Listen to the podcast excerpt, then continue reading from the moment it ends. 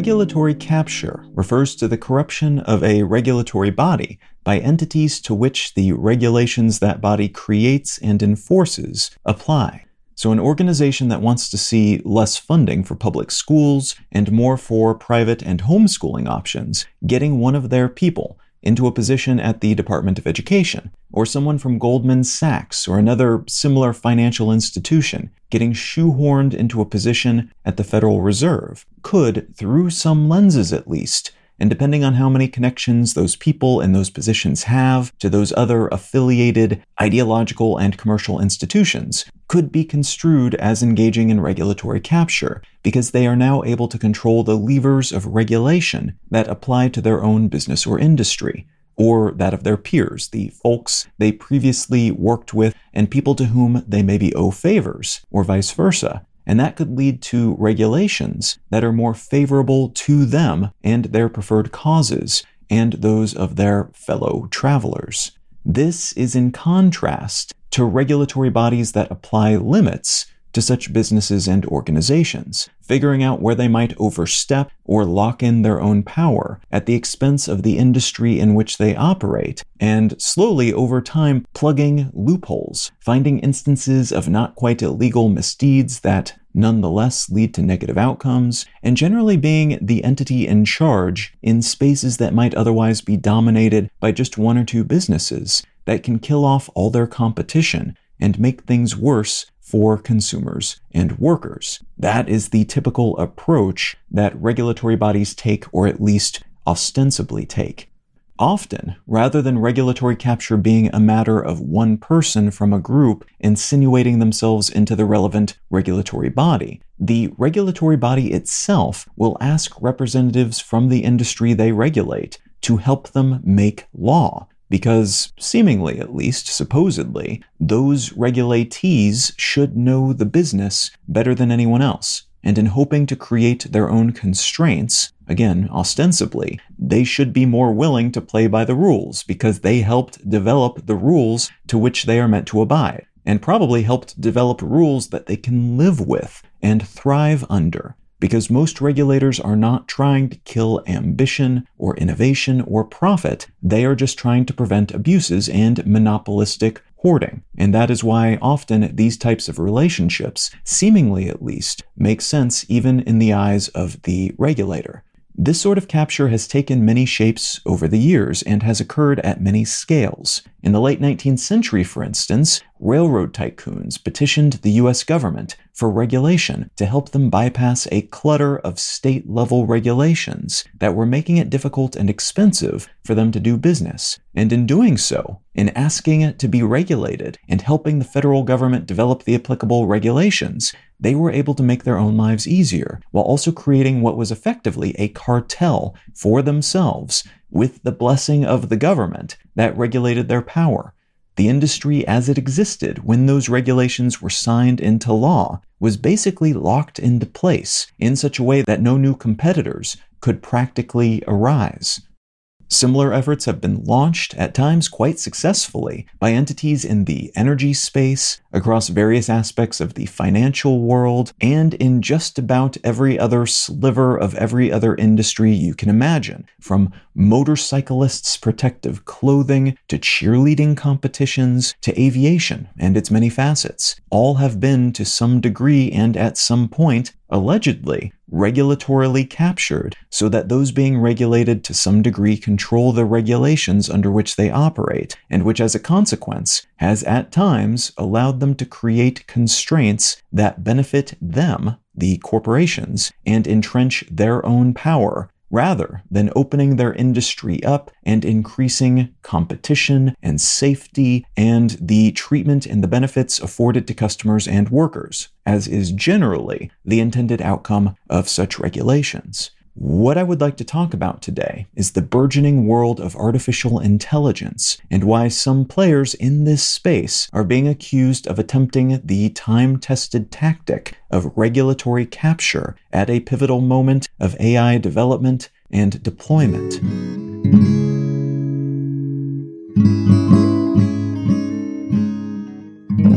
You're listening to Let's Know Things. I'm Colin Wright. Learn more about Let's Know Things, subscribe to receive free email updates, and or become a supporter to receive monthly bonus episodes at letsknowthings.com. At the tail end of October 2023, US President Biden announced that he was signing a fairly expansive executive order on AI, the first of its kind, and reportedly the first step toward still greater and more concrete regulation. A poll conducted by the AI Policy Institute suggests that Americans are generally in favor of this sort of regulatory move, weighing in at 68% in favor of the initiative, which is a really solid in favor number, especially at a moment as politically divided as this one. And most of the companies working in this space, at least at the large enough scale required to show up on the map for AI at this point, seem to be in favor of this executive order as well, with some caveats that I will get into in a bit. That indicates the government probably got things pretty close to where they need to be in terms of folks actually adhering to these rules. Though it's important to note that part of why there is such broad acceptance of the tenets of this order is that there aren't any real teeth to these rules. It's largely voluntary stuff, and mostly only applies to the anticipated next generation of artificial intelligence. The current generation of offerings is not powerful enough to fall under its auspices in most cases, so AI companies do not need to do much of anything yet to adhere to these standards, and when they eventually do need to do something to remain in accordance with them, it'll mostly be providing reports to government employees so they can keep tabs on developments, including those happening behind closed doors in this space. Now, that is not nothing. At the moment, this industry is essentially a black box as far as would be regulators are concerned. So, simply providing a process through which companies working on advanced AI and AI applications can keep the government informed on their efforts is a big step that raises visibility from zero to some meaningful level. It also provides mechanisms through which such entities can get funding from the government and pathways through which international AI experts can come to the United States with less friction than would be the case for folks trying to immigrate without that expertise. So AI industry entities generally like all of this because it's easy for them to work with, is flexible enough not to punish them if they fail to adhere to its strictures in some regard, but it also provides them with more resources, both monetary and human, and sets the US up in many ways to maintain its current purported AI dominance well into the future, despite essentially everyone especially but not exclusively China, investing a whole lot to catch up and surpass the US in the coming years. Another response to this order, though, and the regulatory infrastructure it creates, was voiced by the founder of Google Brain, Andrew Ng, who has been working on AI systems and applications for a very long time, and who basically says that some of the biggest players in AI today are playing up the idea that artificial intelligence systems might be dangerous, even to the point of being world ending, threatening like nuclear weapons are threatening, because they hope to create exactly this sort of regulatory framework at this exact moment, because right now they are the kings of the AI ecosystem, and they are hoping to lock that influence in, denying easy access to any future competitors. This theory is predicated on that concept I mentioned in the intro regulatory capture. And history is rich with examples of folks in positions of power in various spaces telling their governments to put their industry on lockdown and making the case for why this is necessary because they know in doing so, their position at the top will probably be made more certain, locked in, because it will become more difficult and expensive and thus out of reach for any newer, smaller, not already influential and powerful competitor to then challenge them moving forward.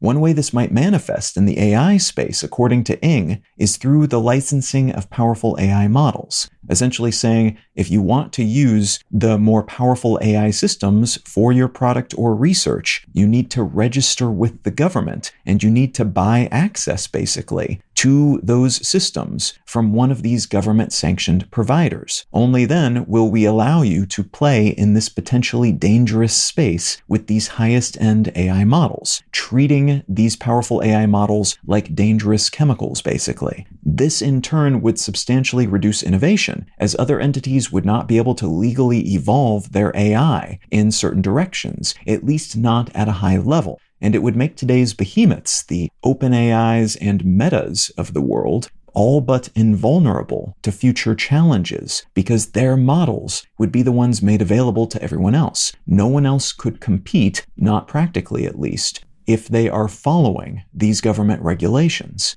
That would be not great for smaller upstart AI companies, but it would be especially detrimental to open source large language models, versions of the most popular LLM based AI systems that are open to the public to mess around with and use however they see fit, rather than being controlled and sold by a single company. These models would be unlikely to have the resources or governing body necessary to step into the position of regulator approved moderator of a potentially dangerous AI system. And the open source credo doesn't really play well with that kind of setup to begin with, as the idea is that all of the code is open and accessible to take and see and use and change. So locking it down at all would violate those principles. And this sort of regulatory approach would be all about the lockdown on fears of bad actors getting their hands on high end AI systems, things that are as dangerous or more dangerous as things like nuclear weapons or biological weapons. And these are fears that have been flogged by entities like OpenAI. So that collection of fears are potentially fueling the relatively fast moving regulatory developments related to AI in the United States right now. Regulation, by the way, that is typically slower moving in the United States, which is part of why this is so notable. The speed at which it is moving is different from how regulations evolve in the US in different industries and for different technologies. This is not a US exclusive concern, though, nor is this executive order the only big new regulatory effort in this space. At a summit in the UK, just days after the US executive order was announced, AI companies from around the world and those who govern such entities met up to discuss the potential national security risks inherent in artificial intelligence tools and to sign a legally non binding agreement to let their governments test their newest, most powerful models for risks before they are released to the public. The US participated in this summit as well, and a lot of these new rules overlap with each other, those at this UK summit and the executive order in the US, as the executive order shares a lot of tenets with the agreement signed at that meeting in the UK, though the executive order was US specific and included a lot of non security elements as well. And that will be the case for laws and orders passed in the many different countries to which these sorts of global concerns apply each with their own approach to implementing those more broadly agreed upon specifics at the national level. This summit announced the creation of an international panel of experts who will publish an annual report on the state of the art within the AI space, especially as it applies to national security risks like misinformation and cybersecurity issues, and when questioned about whether the UK should take things a step further, locking some of these ideas and rules into place and making them legal requirements, rather than things corporations agree to do but are not punished for not doing, the Prime Minister Rishi Sunak said, in essence, that this sort of thing takes time. And that is a sentiment that has been echoed by many other lawmakers and by people within the industry as well. We know there need to be stricter and more enforceable regulations in this space, in other words, but because of where we are with this collection of technologies and the culture and rules and applications of them, right now we do not know which laws would make the most sense. No nation wants to tie its own hands when it comes to developing increasingly useful and powerful AI tools, and moving too fast on the concrete versions of these sorts of agreements could end up doing exactly that. There's no way to know what the best rules and regulations will be yet because we are standing at the precipice of what could be a long journey toward a bunch of new discoveries and applications. That's why the US executive order is set up in the way that it is, too. Biden and his advisors do not want to slow down the development in this space within the US They want to amplify it while also providing some foundational structure for whatever they decide needs to be built next. But those next step decisions will be shaped by how these technologies and industries evolve over the next several years. The US and other countries are also setting up agencies and institutes and all sorts of safety precautions related to this space, but most of them lack substance at this point. And as with the aforementioned regulations, these agency setups and their composition are primarily just first draft guide rails, if that, at this point. Notably, the EU seems to be orienting around somewhat sterner regulations, but they have not been able to agree on anything concrete quite yet. So, despite typically taking the lead on this sort of thing, the EU is a little bit behind the US in terms of AI regulation right now. Though it's likely that when the EU does finally put something into place, it'll be a bit harder core than what the US has currently. A few analysts in this space have argued that these new regulations, lightweight as they are, both on the global and US level, by definition, will hobble innovation because regulations tend to do that. They are opinionated about what is important and what is not, and that then shapes the direction makers in the regulated space will tend to go. There's also a chance that, as I mentioned before, this set of regulations laid out in this way will lock the power of incumbent AI companies into place, protecting them from future competitors, and in doing so, killing off a lot of the forces of innovation that would otherwise lead to unpredictable sorts of outcomes, both positive and negative. One big question then is how light a touch these initial regulations will actually end up having, how the AI and adjacent industries will reshape themselves to account for these and predicted future regulations, and to what degree open source alternatives and other third party alternatives beyond the current incumbents will be able to step in and take market share, nudging things in different directions, and potentially either then being incorporated into and shaping those future more toothy regulations, or halting the deployment of those regulations by showing that the current direction of regulatory development no longer makes sense. We'll also see how burdensome the testing and other security related requirements in these initial rules end up being, as there's a chance more attention and resources will shift toward lighter weight, less technically powerful, but more useful and deployable versions of these current AI tools, which is already something that many entities are experimenting with, because that comes with other benefits, like being able to run AI on devices like a smartphone without needing to connect through the internet to a huge server somewhere doing it all completely on device. Refocusing on smaller models could also allow some developers and companies to move a lot faster than their more powerful but plodding and regulatorily hobbled kin, rewiring the industry in their favor rather than toward those that are currently expected to dominate this space for the foreseeable future.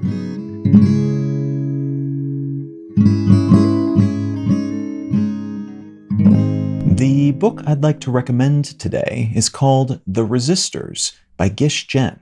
This is a novel, a speculative, relatively near future science fiction novel, and it's the sort of speculative science fiction that dramatically amplifies things that are happening today to show one version, kind of a satirical, caricaturized version of what things might look like if taken to an extreme. In this case, mega corporations own everything. There's not really nation states anymore. Things are owned by different corporations. People live within the auspices and rules and laws of various corporations. And there's a hierarchy within society that keeps some people at the bottom, some people up closer to the top. And within that lower strata of society, a girl is born who has an incredible pitching arm, pitching for baseball. And because of the geopolitical needs of the megacorporation within which she and her family live, that then helps her defy some of those rules inherent in the social strata of her society.